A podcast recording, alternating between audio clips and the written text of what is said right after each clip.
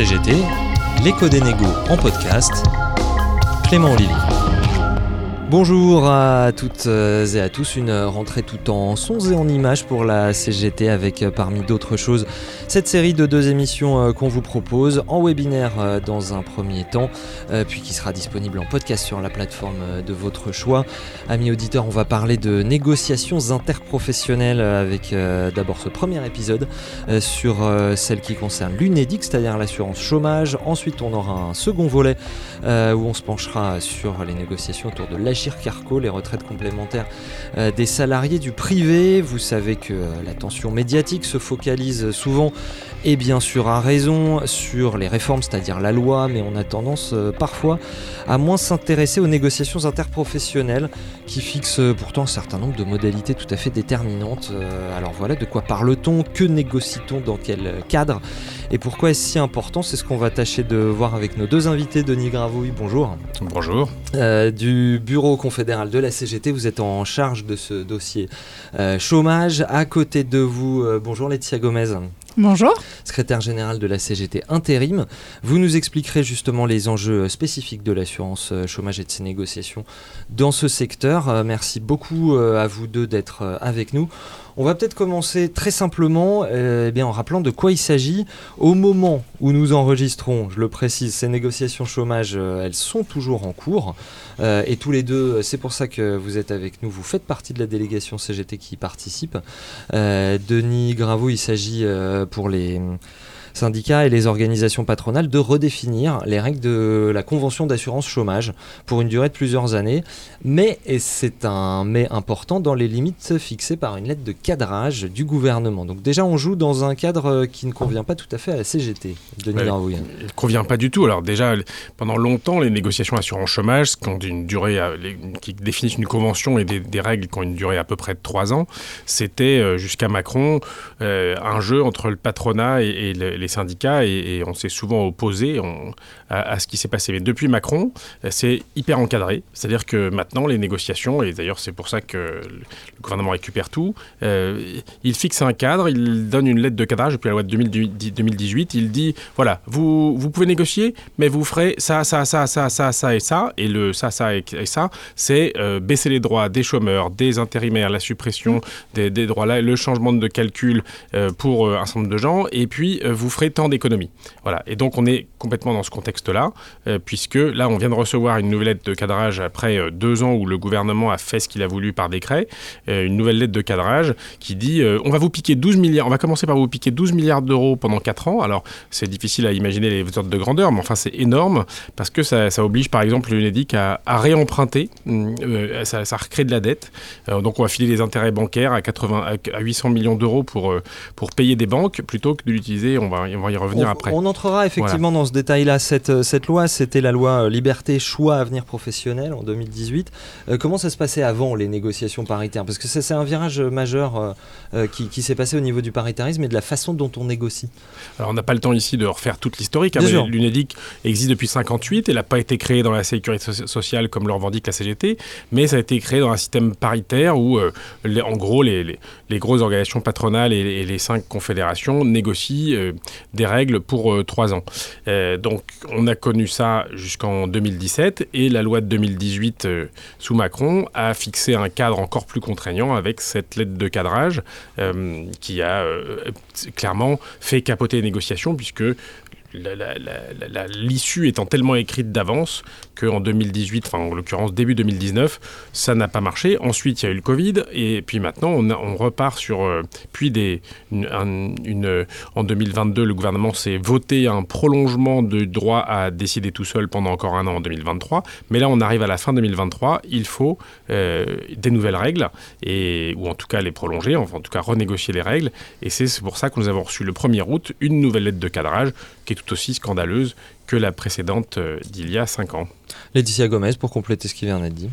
Ah, alors nous, on, assiste à une attaque systématique des salariés intérimaires au travers euh, des, réformes depuis 2018. Euh, Et c'est préoccupant pour tous les salariés, mais notamment les salariés en contrat discontinu comme les salariés intérimaires d'autant que avant ils étaient protégés par ce qu'on appelle une annexe 4, donc un document qui, qui prenait en compte la permittance de l'emploi pour les salariés intérimaires, mais pas que. Pour le Il faut juste nous dire, c'est une annexe de quoi? De la convention qu'on est en train de négocier. Alors, qui existait, puisqu'aujourd'hui, elle n'existe plus. Exactement. et c'est vrai qu'à à la CGT, on est attaché à la remettre, euh, à la remettre en place. C'est une des euh, effectivement des, revendications. On va on va y venir plus longuement avec vous. Euh, déjà, comment vous là le, début de ces négociations, comment elles se sont déroulées pour pour vous? Il y a notamment une question qui peut paraître anecdotique, mais pas tant que ça, sur bah, tout simplement le lieu où se déroulent ces négociations. Bah, Gomez. Alors pour moi, c'est une découverte, hein, cette négociation de, de l'assurance chômage. Mais c'est vrai que jusqu'à présent, euh, les négociations, euh, le MEDEF avait la volonté que les négociations se déroulent, euh, se déroulent chez eux. Et effectivement, Denis Gravouille a, a été très malin et a permis d'avoir l'adhésion, en tous les cas, pour qu'aujourd'hui ces négociations se déroulent en terrain neutre, c'est-à-dire au siège de l'UNEDIC, et non plus au MEDEF pour euh, caler en tous les cas avec euh, l'agenda euh, patronal parce que c'était plus moins contraignant pour eux d'être chez eux. quoi. C'était pour que ce soit plus pratique pour le patronat, c'est ça? En fait, les négociations Denis, ça fait quelques-unes que j'en fais, et sur l'assurance chômage comme sur d'autres, ils ont, ils ont voulu, ils veulent toujours être sur leur terrain. C'est-à-dire quand on négocie au MEDEF, forcément, eux, ils ont leurs conseillers dans les étages, ils peuvent faire des interruptions de séance chez eux, et puis en fait, la forme de la négociation, elle, est, elle influe sur le fond. Qui préside, qui arrive à rédiger le document, tout ça nécessite d'être revu, et, et clairement, à CGT, on est les plus euh, offensifs sur le fait qu'on veut des négociations dans un lieu neutre, on veut des négociations avec une présidence euh, tournante, avec un document où chacun peut proposer des, euh, amendements, et pas seulement un document patronal, qu'on amende. voilà, ça c'est la fin de la négociation. On a réussi, mm, pour l'assurance chômage, à faire en sorte que ces lieux dans l'UNEDIC, qui est le siège de l'organisme qui gère l'assurance chômage. C'est un petit progrès. Je ne sais pas si c'est malin, mais en tout cas, c'est un petit progrès euh, parce que sur la forme de la négociation, ça, change un peu les choses. C'est effectivement, oui, intéressant. Euh, c'est l'originalité de, ce format qu'on fait avec vous autour de cette table aujourd'hui. C'est que vous êtes à la fois euh, chacun bah, des, spécialistes, vous êtes nos experts avec l'expertise que vous, que vous, vous amenez à ce plateau, puis en même temps, vous êtes des témoins de, ce qui se passe puisque c'est en train de se passer. Je, je reviens à cette, cette question très simple qui était pourquoi c'est si important ces négociations, Laetitia Gomez bah, C'est important parce que euh, les, salariés, ils cotisent à l'assurance chômage et euh, lorsqu'ils sont euh, dans une situation de perte d'emploi, ce qui est une situation pour la plupart des salariés subie, ils ont besoin d'être pris en charge par un régime d'assurance d'assurance chômage puisqu'il n'existe pas aujourd'hui de régime de prise en charge par le patronat euh, des, salaires quand on est en attente d'un emploi. Par rapport à la dernière réforme du chômage, qu'est-ce qu'il faut négocier justement dans cette, dans cette négociation? Bah, il y, y, a plusieurs choses. Euh, déjà, il va falloir euh, renégocier le, le, fond, puisque on, on, voit depuis 2018 une difficulté à, à maintenir euh, le niveau euh, de l'indemnisation euh, de l'indemnisation chômage. Il y a une attaque sur la durée. Il y a des questions de contrat cyclicité, c'est-à-dire que si le métier il est en tension, eh ben, le patronat pourrait et réduire le montant de l'indemnité et, et, réduire la durée de l'indemnisation. C'est pas acceptable. C'est absolument pas acceptable pour les travailleurs. Denis Garouille. Eh ben, on, a toujours du mal à imaginer ce que ça représente. Il faut dire qu'il y a C'est pour ça que je vous pose la question. Oui, mais ordre de grandeur, d'abord ordre de grandeur, puis après se mettre au niveau d'une mmh. personne. Il y a 6 millions de personnes qui sont inscrites à Pôle emploi. Mmh. Alors évidemment, ça tourne, c'est pas forcément mmh. toujours les mêmes. Mais il y a des gens qui restent deux ans au chômage ou autre. Et puis il y a des gens qui restent longtemps au chômage, par exemple les intérimaires qui, euh, qui, qui, font des allers-retours entre leur contrat et euh, les périodes de chômage. à temps partiel. Oui, en fait, c'est des travailleurs, c'est des chômeurs qui travaillent ou des travailleurs qui sont qui subissent des périodes de chômage. C'est de l'emploi discontinu. En fait, c'est quand même des millions de personnes. Sur les 6 millions de personnes qui sont inscrites à Pôle emploi, si on prend tout compris euh, France et Outre-mer, parce que souvent on entend parler de 5 millions, mais c'est souvent en oubliant des catégories. Mais si on vraiment. Tous ceux qui sont inscrits à Pôle emploi, c'est 6 millions de personnes. Et parmi ces 6 millions de personnes, depuis les réformes Macron, on est passé à un peu plus de 2 millions indemnisés par l'assurance chômage. Ça a baissé, on n'a plus qu'un chômeur sur trois, 36%, qui sont indemnisés. Et parmi ces 36%, il y en a 40% qui sont indemnisés en dessous de 900 euros par mois, en dessous du seuil de pauvreté. Donc c'est évidemment, ça, ça, permet de tordre le cou à l'idée que les chômeurs sont grassement rémunérés, sont, euh, tous des feignants qui préfèrent être à l'occasion chômage. Il y en a déjà deux sur trois qui touchent rien. Bon, et, et puis euh, et puis il faut le dire, non seulement il y avait déjà eu des baisses depuis euh, jusqu'en 2017, mais depuis Macron, c'est un saccage, c'est un, un, massacre. Tous les ans, il y a un décret pour en réduire la durée, le montant et autres, et puis inventer des trucs, comme disait Laetitia, la contracyclicité, on aura peut-être le temps d'expliquer, mais en tout cas, c'est une, une modulation, une baisse de la durée du chômage, de la durée d'indemnisation, euh, en fonction du taux de chômage. C'est-à-dire que si le chômage baisse un peu, et là il y aurait plein de choses à dire sur quel indicateur on prend, on y Restons peut-être un instant là-dessus, justement, là, le, gouvernement actuellement est assez fier de ces chiffres qui disent que la catégorie A euh, des chômeurs, elle est euh, un peu au-dessus de 7%. Vous nous dites que c'est une façon de compter qui n'est pas fausse, mais que c'est une vision partielle de la réalité, Denis Gravouille. Oui, parce que quand on prend l'ensemble des catégories de ceux qui sont inscrits à Pôle emploi, en fait, il y en a plein. Il y en a cinq. A, B, C, D. C'est par des lettres. Euh, et euh, le même gouvernement... une catégorie E, mais qui ne nous intéresse pas tellement aujourd'hui. C'est une catégorie c'est dans laquelle il y a un petit, grand nombre de un petit, petit nombre de personnes qui sont en maintien de droit. Mais surtout, les, regardons déjà les trois grosses. Rappelez-les nous, exactement. Voilà. La A, c'est ceux qui n'ont pas travaillé du tout. Dès qu'on a travaillé une heure, une journée, on bascule dans la B. La B, c'est ceux qui ont travaillé moins de 78 heures dans le mois. Et la C, c'est ceux qui ont travaillé pas tout le mois, mais ou, tout le mois, mais qui sont toujours au chômage, par exemple, comme une mission d'intérim d'un mois de plus de 78 heures. Donc forcément, bah, il y a eu un, moment très simple où on a vu le vrai taux de chômage. C'est euh, en mars 2020 mars-avril 2020, quand on a vu euh, là, d'un seul coup, bah, tous les chômeurs qui étaient en catégorie B et C, qui ont été quasiment pas couverts par l'activité partielle, eux, ils, sont, ils ont été versés dans la catégorie A. Et d'un seul coup, il y a eu presque 5 millions de personnes dans la seule catégorie A. Ce qui montre bien que le chômage, c'est euh, entre 5 et 6 millions de personnes, voire, euh, a encore d'autres chiffres qui, montrent qu'il y a tout le halo de chômage, qu'il y a des gens qui ne sont pas inscrits à Pôle emploi et qui, pour le temps, cherchent du travail. donc déjà, quand le gouvernement dit « Ah, la catégorie A à B, C, c'est grâce à l'action énergique du gouvernement bah, euh, Non, enfin on ne sait pas, mais en tout cas, ce qui est vrai, c'est que nous, on regarde toujours les catégories B et C, et en fait, on voit des vases communicants, parce qu'en réalité, bah, évidemment, tout chômeur, il essaye, surtout quand il n'est pas indemnisé, mais quand il est indemnisé, c'est pareil, il, euh, il essaye de trouver du boulot, puis il trouve une mission d'intérim d'un jour, hein, avec des contrats de mmh. plus en plus courts, euh, Laetitia pourra en parler, et du coup, bah, en fait, il disparaît de la catégorie A, et le gouvernement se gargarise d'une amélioration du chômage que personne n'a vu. Laetitia Gomez, justement, vous, vous êtes à la CGT Intérim particulièrement concernée par ces catégories euh, autres que la A. Alors, oui, euh, effectivement, et, Denis fait bien de, le rappeler. Euh, quand le Covid est arrivé, c'est 2 millions de salariés intérimaires qui, du jour au lendemain, ont perdu leur mission et qui, qui ont dû faire des demandes d'allocation chômage ou être indemnisés par le chômage.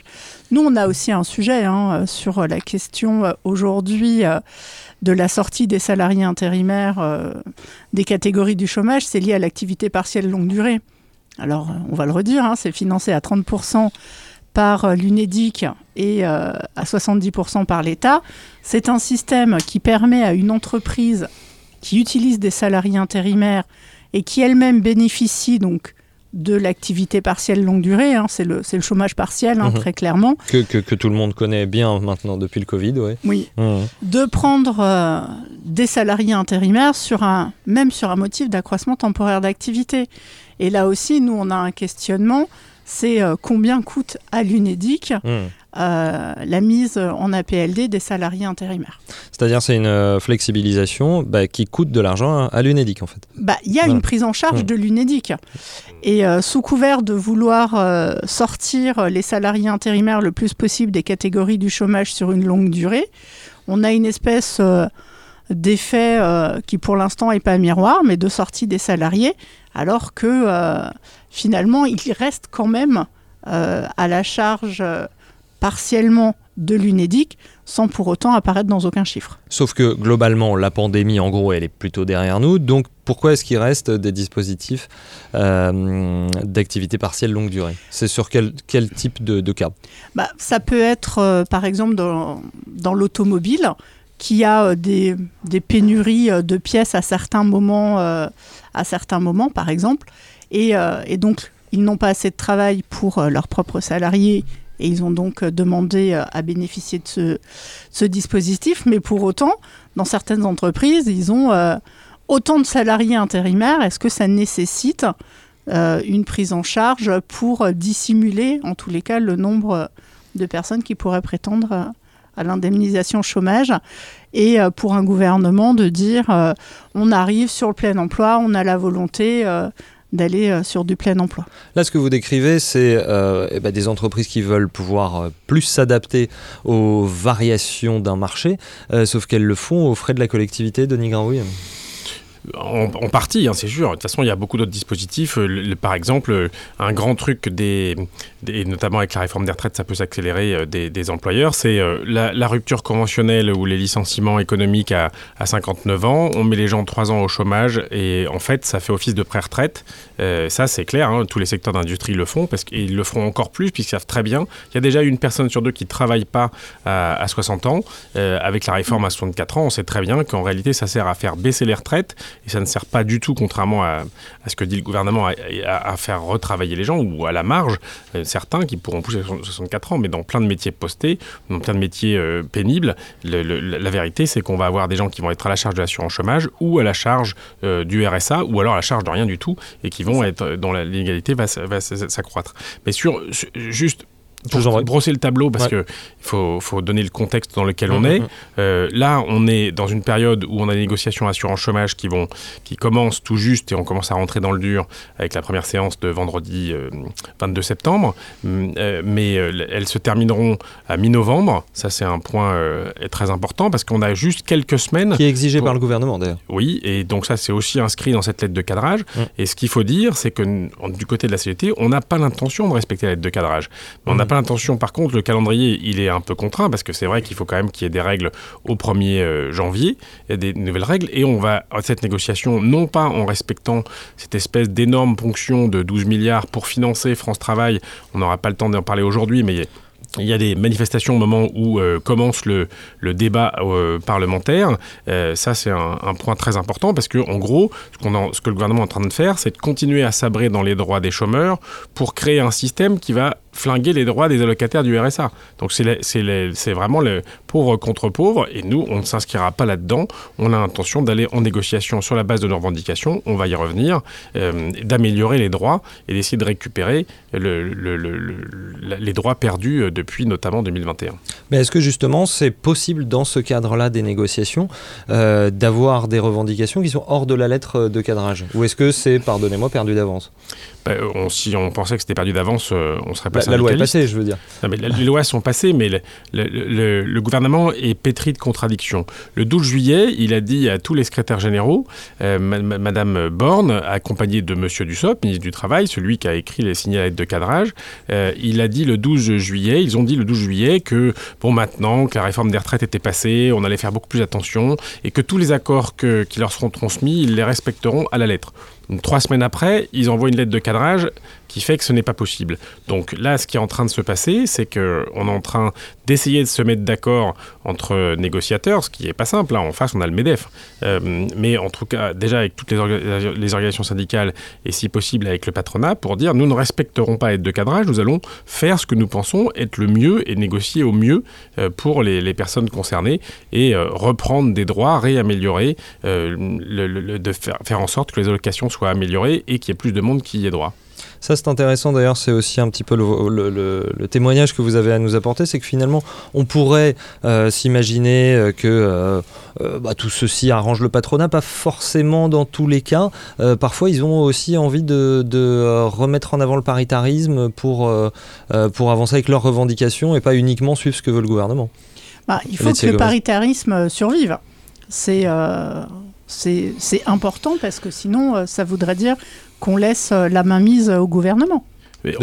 Sur, sur, ce point-là, évidemment qu'on n'a pas du tout les mêmes intérêts que le MEDEF, que le patronat en général, qui lui est content des réformes. Par contre, ce qui le rend particulièrement mécontent, c'est qu'il considère que les cotisations patronales qui alimentent euh, les allocations chômage, enfin, alimentent les, la caisse euh, qui gère, l'UNEDIC qui mhm, gère les qui paye les allocations chômage, il considère que c'est son argent. Bon, évidemment, nous, on n'a pas le, même euh, point de vue. Mais au moins, où on peut peut-être se rejoindre, c'est de dire, mais en gros, au gouvernement, touchez pas au Grisby. Là, vous êtes en train de piquer l'argent qui doit servir aux allocations chômage pour faire autre chose.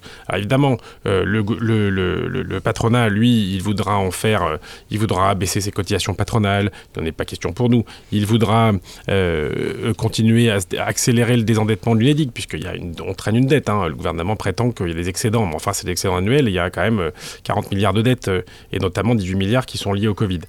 mais le point le plus important pour nous, c'est de dire peut-être qu'on peut se mettre d'accord on verra bien, ce sera très compliqué, hein, qu'on se mette d'accord, et si possible toutes les organisations, pour dire, ben voilà, il y a un accord qui dit on s'en fout de votre ponction, de, on ne l'appliquera pas de 12 milliards. Par contre, on améliore les droits.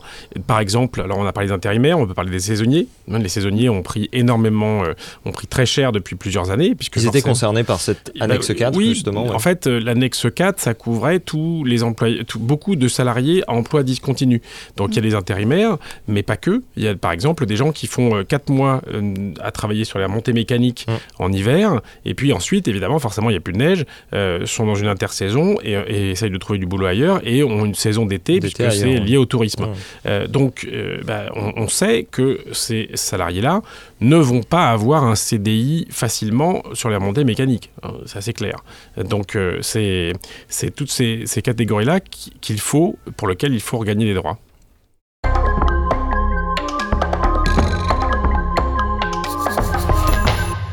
Cette euh, annexe 4, pour le coup, ça c'est quelque chose que vous pouvez obtenir dans ces négociations. Euh, Je ne sais pas ce qu'on peut obtenir d'entrée, mais en tout cas, ce que la CGT revendique, c'est euh, revenir à des seuils raisonnables, au moins 4 mois et pas 6 de travail pour ouvrir des droits, revenir, changer le mode de calcul pour améliorer, les droits de ceux qui sont justement dans cet emploi discontinu, qui, qui les saisonniers, des intérimaires, des personnes qui travaillent sur différents événements forcément courts, et, et, puis évidemment améliorer le montant, notamment par exemple en créant une allocation minimale, puisque de fait, il y a une allocation théorique minimale de 31 euros et quelques centimes, et dans les faits, on connaît des gens qui ont des, allocations de 5 euros, 10 euros par jour, et c'est totalement inacceptable. C'est en dessous des minima sociaux. Laetitia Gomez, c'est le point clé, ça, pour vous hein. bah, Évidemment, hein, pour tous les salariés en emploi discontinu, c'est euh, le point clé, euh, qu'on soit en CDD ou qu'on soit un salarié intérimaire, qu'on soit, qu'on soit saisonnier. Euh, les salariés, ils sont disponibles pour travailler, donc ils attendent du travail. Aujourd'hui, le patronat ne les rémunère pas sur le temps d'attente et euh, c'est malheureusement euh, l'UNEDIC, euh, enfin l'indemnisation chômage, qui prend le relais. Et il faut donc que les salariés aient une indemnisation qui leur permette de vivre et, de continuer parce que il faut aussi sortir du cliché, mais chercher un emploi, ça coûte cher à un salarié. Et encore plus quand il est peu indemnisé, voire pas indemnisé. On a parlé des CDD, on a parlé des CDD, des CDI, mais il faut savoir que la moitié de ceux qui arrivent au chômage sont licenciés d'un CDI, licenciés aux ruptures conventionnelles euh, et autres, enfin après une rupture d'un CDI. L'autre moitié, c'est même la, presque la plus grosse moitié maintenant, ce sont ceux qui arrivent après des contrats courts. Mmh. Donc c'est là où on retrouve tous les intérimaires avec des missions d'intérim qui sont de plus en plus courtes, d'une journée, d'une heure, euh, par exemple. Et la, pression, elle pèse sur tout le monde. Ça veut dire que pendant des années, cette structure euh, du marché du travail, comme il l'appelle, euh, fait que pour un jeune qui sort des études, la moyenne pour arriver à son premier CDI, son premier emploi stable, c'est 9 ans. Euh, ça veut dire qu'on a des millions, notamment de jeunes, qui connaissent la précarité pendant très longtemps, une dizaine, une quinzaine, une vingtaine d'années. Et, et, donc, forcément, c'est très difficile à organiser euh, des, des personnes qui sont euh, comme ça dans des emplois très précaires. Mais c'est un défi pour nous parce que ça pèse, ce chantage à l'emploi, ce chantage à la précarité, il pèse évidemment sur les salariés qui ont un emploi. On, on, on a et des sur leurs revendications salariales. sur leurs revendications. Eh, calmez-vous, hein, euh, vous n'avez quand même pas demandé une augmentation de salaire, sinon moi je ferme la boîte. Et puis, je lis, mais, prenons ce qui a marché. Par exemple, les Verbaudet dans le Nord où la, bataille a été gagnée, il y a eu. Oui, rappelez-nous justement. Alors les Verbaudet, c'est une entreprise qui fabrique du matériel pour les, familles et les petits-enfants, des berceaux, du matériel de ce type-là. Et, donc une, des ouvrières, puisque ce sont quasiment toutes des femmes, se sont battues pour des augmentations de salaire, hein. c'était le SMIC toute la carrière, et pour l'embauche de 30 intérimaires. Donc là, il faut, faut même dans la CGT qui connaissons le combat des Verbaudets, gagner avec l'appui de toute la CGT les déplacements de Sophie Binet, eh bien, les, les Verbaudets, le syndicat CGT et leurs représentantes ont gagné des augmentations de salaire et l'embauche de 30 travailleuses précaires. Laetitia Gomez alors oui, hein, ça, ça c'est un combat, c'est un combat syndical, hein, la réinternalisation en CDI des salariés intérimaires euh, dans les entreprises utilisatrices et pas dans les entreprises de travail temporaire parce que euh, parce qu'il y a du travail en fait. Simplement, il y a un patronat qui choisit de précariser les salariés parce que c'est quand même plus facile et d'avoir des salariés qui ont une épée de Damoclès au-dessus de la tête. Et si euh, bah, s'ils font pas s'ils sont pas aux ordres et s'ils font pas les choses comme le patron l'a décidé, bah, ils auront plus de boulot. Et là, euh, effectivement, il y a aussi cette lutte-là, euh, parce que quand il y a 3 millions de salariés intérimaires euh, en France, on peut se poser la question, il y a de l'emploi, puisqu'il y a plein de postes de travail aujourd'hui occupés dans des entreprises utilisatrices exclusivement par des salariés intérimaires, et ça, c'est pas acceptable. Alors parlons euh, un peu plus longuement justement de, cette idée de contracyclicité.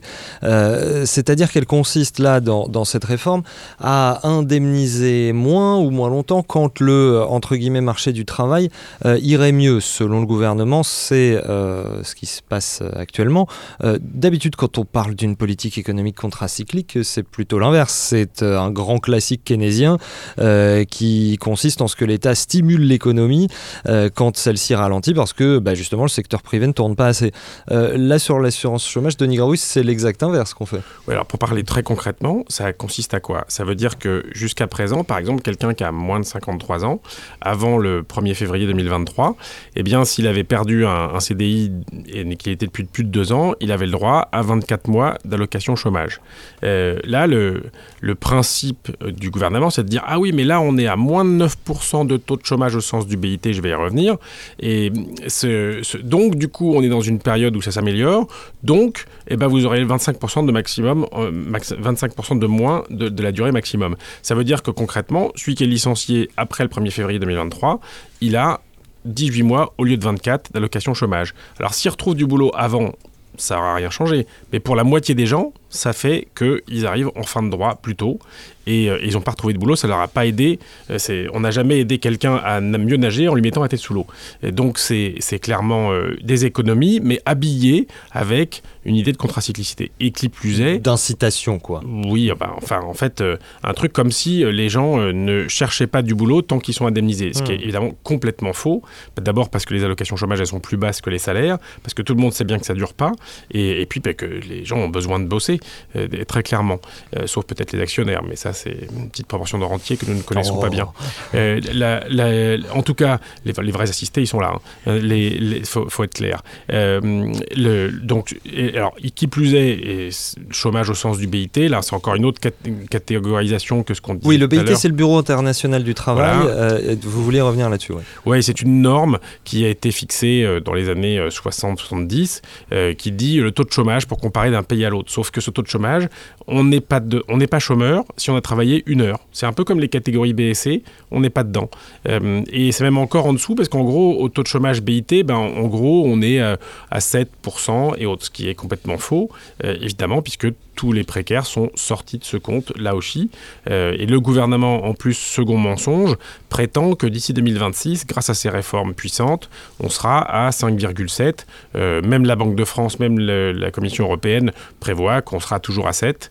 mais mm, en inventant cette, ce prétendu, cette, prévision euh, qui n'est pas crédible, qui ne repose sur rien du tout, eh bien, on va dire, puisqu'on aura moins besoin d'allocation chômage, puisque plein de gens auront retrouvé du boulot, eh ben, on va piquer dans la caisse.